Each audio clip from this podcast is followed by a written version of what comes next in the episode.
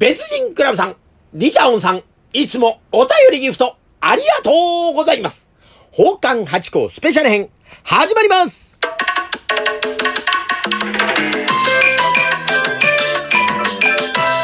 どん松野屋八甲でございます。宝冠八甲は CM キャスティングのプライスレスの提供でお送りいたします。水金土日の夕方6時は奉還8個よろしくお願いします。というところで今週もお便りとギフト頂戴しました。ありがとうございます。まずは別人クラブさんでございます。お便り頂戴しましたので、早速読ませていただきます。八甲さん、駅でしょ？中高生や子連れのご婦人もそこかしこにいるんですよ。匂いはとりあえず置いといて、カレーと焼き鳥を必要とする人口を考えたらペイしませんよ、汗。ちなみに私は宇宙へ行きたいとは思いません。と頂戴しました。ありがとうございます。この間のね、宇宙に行きたいですかというお題の中でのお話でね、出てきたんですよね。まあ、まずね、宇宙ね、まあね、ちょっと怖かったりね、しますし、地球の中でもまだまだ楽しいことたくさんありますからね、あえて宇宙に行かなくてもいいんじゃないかということことはあるとは思いますけどもね。まあ、まだね、行った人が少ないうちは、それでね、またお話つなげますから、えー、お座敷でまた宇宙行ってきましたみたいな話もできたりなんかするかな、なんてことをちょっとね、打算的に考えたというところで、実際にね、行こうと思ったら訓練やら何やら大変ですしね。えー、だから本当に簡単にね、こう、エスカレーターとかね、エレベーターとスーッと1、2時間ぐらいで行けるようになったらね、行きたいなとは思うんですが、その頃にはもう皆さん行ってらっしゃいますからね、もうその、お座敷で喋る喋らないっていうレベルじゃないと思うんでね、まあ実際のところはまあまあに、地球でね、日本でこう頑張っていこうかなとは思っております。でね、この間のその、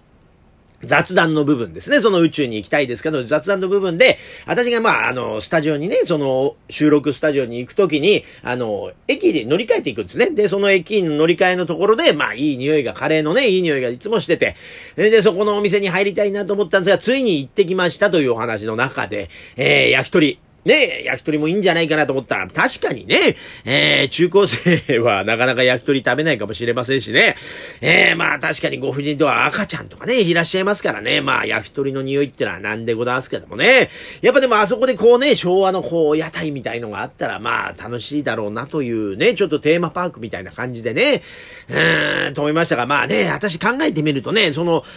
串、ものが好きみたいですね。焼き鳥ももちろん大好きですしね、そのあの、えー、私の水田ブラっていうそのパントマイムのグループでやってたその子が、あの、マネージャーの方がですね、えー、その、東松山、埼玉県になりますかね。東松山、あそこには焼き豚という、えー、豚肉をこう串に刺して食べるという風習があって、味噌で食べたかなえー、味噌つけて。で、それも美味しくてですね。で、あと、身近なところというかもうほぼ、えー、週1、えー、2週間に1回は必ず食べてんじゃないかというね、みたらし団子ね。見つけ次第食べてるというところで、まあ、串ね、団子が大好きで甘いものがね。えー、だから、大好きですしね。あとね、最近ですとね、あの、近くのお店にですね、ポンポンと店舗増やしてんのがですね、ホルモンの店なんですが、これが串や、串になってんですよ。串に刺さったホルモンの店。これでがですね、えー、もう焼いて出してくださいますしですね、一番美味しい状態で提供してくれて、さらに安いんですね。えー、だからそこういうのとかよく言ってるわけでございますが、ね、お酒飲まないでウーロン茶でそれ食べてる。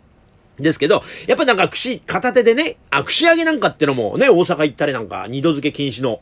だから串片手で食べて手軽にってのが、まあなんか私せっかちだから、串物が好きだから、まあ、そのね、駅でも焼き鳥食べたいと申し上げたのかわかんないですけどね。まあでもね、そういうふうにこう、焼き鳥とかこういう文化ってのもね、なかなかね、えー、最近はまああの、ご婦人の方もね、えー、ポッと入ってらっしゃったりするんでですね、まあどうかなと思ったんですが、そうですね、駅ってところではちょっと合わなかったったかもしんないですね。まあ、そんなところで、えー、別人クラブさん、えー、今回もお便りありがとうございます。さあ、続きまして、リカオンさんでございます。応援していますを一つ添えてお便り頂戴しました。読ませていただきます。ハチ公さんへ、いつも元気な配信ありがとうございます。ハチ公さん直伝の梅シロップで梅ゼリーを作ってみました。おー、よかった。えー、とても簡単で美味しくできました。これにて、今シーズンの梅シロップは終了しました。手軽にできる梅シロップ。また来年作りたいと思います。八甲さんのおかげで、今年の夏は美味しく元気に乗り切ることができました。ありがとうございました。これからも配信楽しみにしておりますと頂戴しました。ありがとうございますね。今年も私もえー、梅のシロップ2キロつけましたが、来年は3キロいこうかなと。あね、あれ、あの、冷凍しといてもいいんだそうでね。えー、だから、こう、好きな時期にまたできると。で、あの、梅吉師匠から教わったその、電子、じゃあね、えー、ご飯の炊飯器でやると簡単というので、本当は私も簡単で、来年もあれで作ろうと。だから、あの、その、梅につけて毎日成長を楽しむっていうのも1キロね。で、その、2キロぐらいはですね、その、ジャーで、えー、好きな時に冷凍から出して作ろうかなと思ったりなんかします。あれね、この間、あの、愛宕神社、ね、あの、ありますでしょ？虎ノ門あたりに。で、そこのトントントントンと階段を、出世のね、階段を上がってったところに、まあ、あそこも出世の梅でございますけど、梅のね、シロップを使ったかき氷なんてのもありまして。だからね、来年はですね、その梅シロップでもって、かき氷を作って、えー、自分ちの出世の、出世するかわかんないですけど、梅シロップを作ってみようと思ったりしました。まあ、簡単なレシピね、またなんかありましたら、えー、お知らせさせていただきますんで、また一つ、えー、これからもよろしくお願いします願いします。いつもお便り、ギフト、ありがとうございます。